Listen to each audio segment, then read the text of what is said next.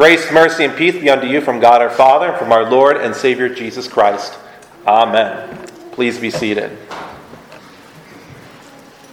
Well, Merry Christmas. Merry Christmas. Oh, great to see you here to rejoice in the hearing of God's Word. Our text for our meditation this morning is the Gospel text from St. Luke chapter 2. Uh, when thinking about this uh, particular uh, text today, thought about how often it is repeated to parents, especially parents to young children, that their uh, son or daughter is, is one day going to, to break some hearts someday. Someday we're told that they'll, they'll grow up, and someday they'll meet someone, and someday they'll enter and exit relationships, and they'll either break some hearts or have their hearts broken themselves. And it's a, it's a particularly peculiar thing to, to say, and it's uh, and some, that someday your, your child will, uh, or to hear rather, a peculiar thing to hear that one day your, your child will, will grow up and, uh, and break into someone else's heart and either leave them feeling loved or loveless or or that will, will happen to them. And of course, this is things that, that uh, every parent is um, either trying to deny or trying to prepare themselves for.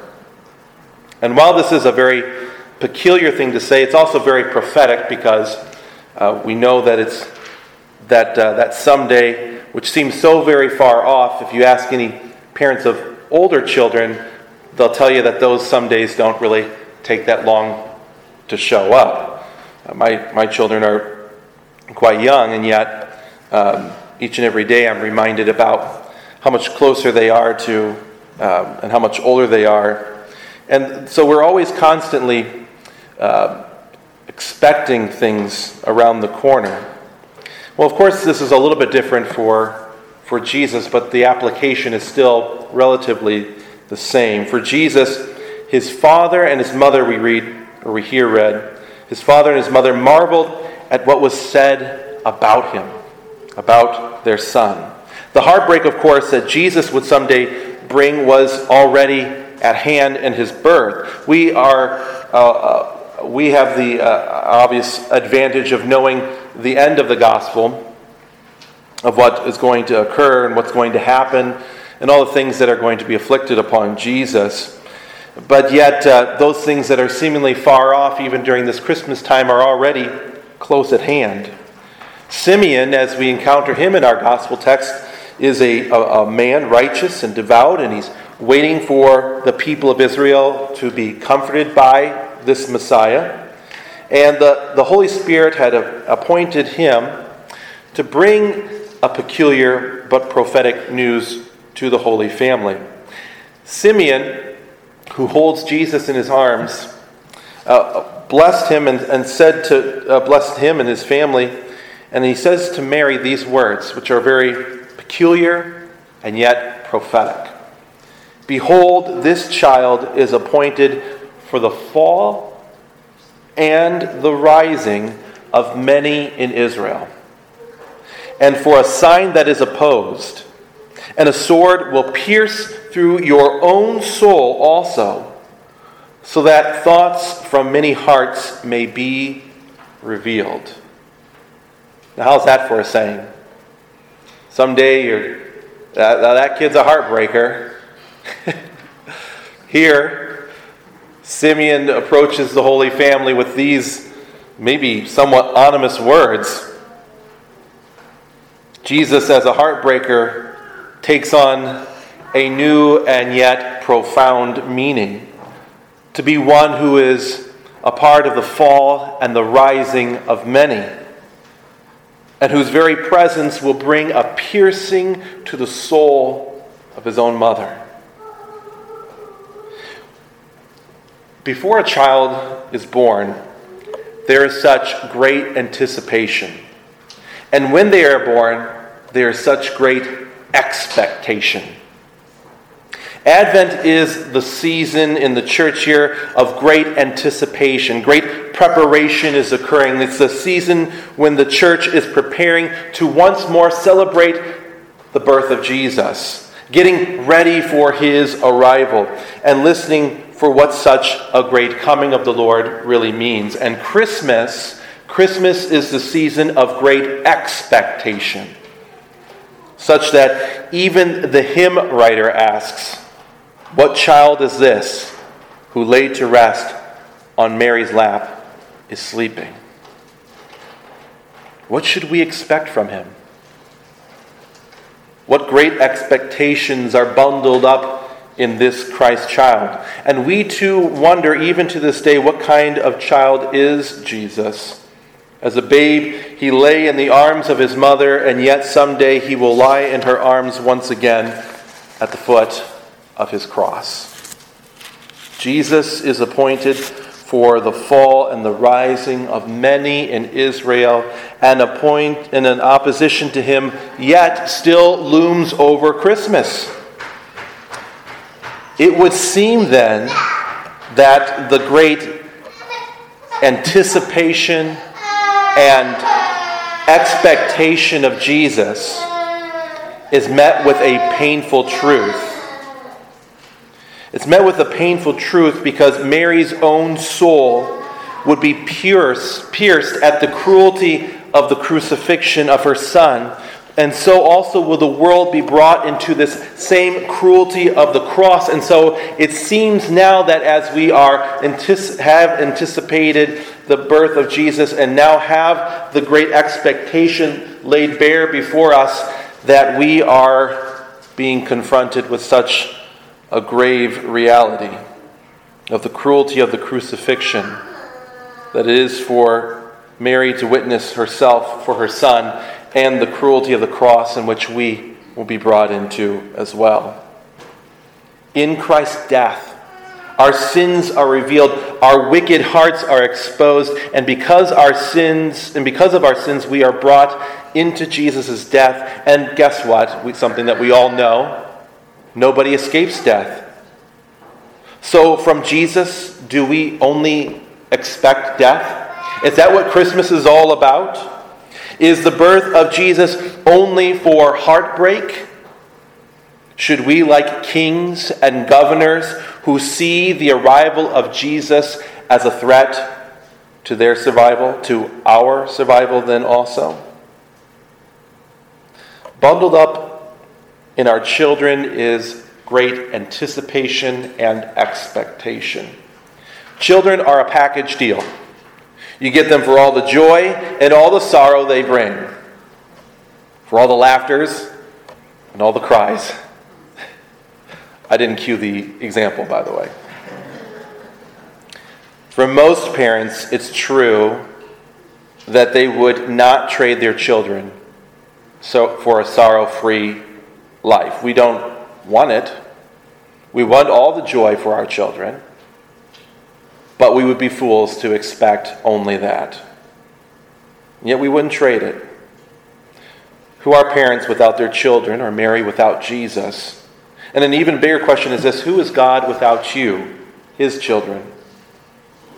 This is how we then see that in the Christmas story, there is absolutely room for the cross because it is necessarily so that we expect what the child is born to do, what the child Jesus has been born to do, to die, that the falling and rising of many may occur. It's because God needs you. And I don't want you to misunderstand that. It's not because without you, God somehow loses, uh, uh, isn't God anymore. Without you or I, God remains God, right? But without God, we are the ones who remain lost to our sins and are separated from Him forever. So, what does God seek to do? Well, what any good father would do, especially our Heavenly Father. He seeks to redeem us. He needs to redeem us, since that's only what a faithful father can do. Without you, he's without a precious piece of his creation, and without the Father, we are without the precious piece of sonship with the Father and so that we may have sonship with the Father, the Son of God becomes the Son of Man, born to save us from the slavery of sin, from the fall into the rising comfort of the cross. And that's the peculiar and yet prophetic thing about the cross. Its cruelty, yes, but also its strange and yet welcomed comfort. The law of God condemns, and it condemns us since the Father demands perfections, and perfect we are not. We are under the law and must live by the law, but then again, we don't. So St. Paul says concerning the Christmas story these words Christ redeemed us. Christ redeemed us from the curse of the law by becoming a curse for us, being born into the curse for us. For it is written, Cursed is everyone who is hanged on a tree, so that in Christ Jesus the blessing of Abraham might come to the Gentiles, so that we might receive the promised Spirit through faith. And then so goes the song of Simeon. Lord, now you are letting your servant depart in peace according to your word. For my eyes have seen your salvation that you prepared in the presence of all peoples, a light for revelation to the Gentiles and for the glory of your people Israel. Wrapped up here is the Advent anticipation and preparation that lends a hand to the great expectation that Christmas brings for Gentiles and Israel and all the peoples, for the falling and rising of all people, a light for revelation to the Gentiles and glory to the people Israel. The birth of Christ Jesus is for the glory of the descendants of Abraham, the people of Israel, and a light for revelation to the Gentile people. Christmas is that unifying story of the Savior coming into the world to make all people the new Israel. And while many people will fall by their unbelief away from Jesus, the angels, the angels sing glad songs of great rejoicing for even a single person, for all people, for those who from all corners of the world are raised up in the Christian faith, whose light has touched their lives and the glory has been brought into their hearts by way of the Christ child being born, who saves them in his cross and resurrection. When the angels shared this good news of Jesus' birth with the shepherds, those shepherds agreed amongst themselves, and I love the phrasing here, to go over to Bethlehem and see this thing. To see this thing that had happened that the Lord had made known to them. The same joy, the same expectation of the shepherds is the same one in which we read about Simeon. Simeon likewise is overjoyed at the sight of Jesus. In his own hands does Simeon hold Jesus. With his own eyes does he peer into the face of salvation. What child is this? It is the salvation child, the redeeming child the Savior prepared for the presence of all people, for all people, for the fall and rising of many. In St. Luke's account of, of Christmas, we are given to see Jesus through the lens of peace. It's written all over it. The peace that brings together all people. In the first chapters of his gospel, peace is the word that is used by the angels and in the prophecies uh, to Zechariah and Simeon. And the use of peace is uh, the word peace is, is yet another episode in that peculiar and yet prophetic ways of, of, of God. The birth of Jesus will also, in a handful of years, see his sorrowful death. And his birth will make kings and governors fear him. But Christ's birth has ultimately brought peace on earth that the Christmas message is one of peace. What child is this? What child is this? It's the child who is the Prince of Peace, our Savior. Children are a package deal. Jesus brings, even from the cruelty of the cross, ultimately his peace for you, the forgiveness of sins for you. That is why he is born, for you. From our gospel today, these words It had been revealed to Simeon by the Holy Spirit that he would not see death before he had seen the Lord's Christ. I love this text because it is so peculiar. He would not see death before he had seen the Lord's Christ. Many of us would shake in our boots to a, a promise like that. That once we would see something or something would be revealed to us, then, then our mortal clock would start ticking. Then death would be imminent. What a peculiar word from the Spirit. But what is further unexpected is his reaction as he cradled Jesus in his own arms. Lord, now you are letting your servant depart in peace according to your word. Now you are letting your servant depart in peace according to your word. Simeon doesn't appeal to God for more time. He isn't weighed down that death may now come at any moment.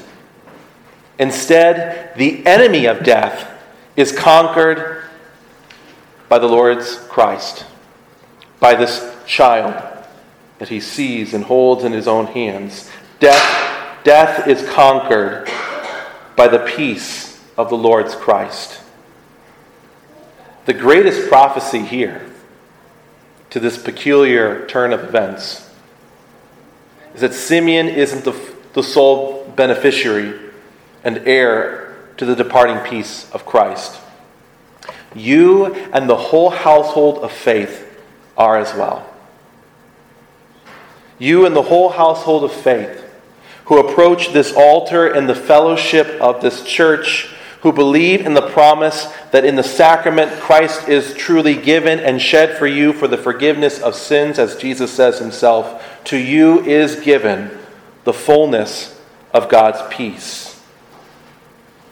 In our own hands, we hold the very flesh and blood of Jesus and the bread and wine. We hold the very gift that is the light for revelation to the Gentiles and the glory of Israel, which is the forgiveness of our sins brought by the Christ child. Our very departing peace we hold in our hands, and we take, eat, and we take drink of that peace, that forgiveness of sins. The fullness of the song of Simeon, the blessing of Simeon, the departing peace of Simeon. That our Savior, that in our Savior we have our falling and our rising. The falling is the death to our sin, and the rising is the resurrection that we receive from the same Christ child who is risen from the dead as he goes to the cross and has there nailed your sins and that someday, someday we too may greet our departure not with the worry of kings and governors who fear Jesus, but with the same departing peace of Simeon. For our salvation and our hope is in the risen Christ. So until that day, until the day our, our Lord calls us into that departing peace, until then, let us celebrate Christmas with that great expectation in our hearts that as you today depart in the peace, that your sins are forgiven, that your heartbreak has been turned to joy, that you may know who this child Jesus is. He is the light for revelation. He is your glory. He is your Prince of Peace. He is your Savior and Redeemer. Amen.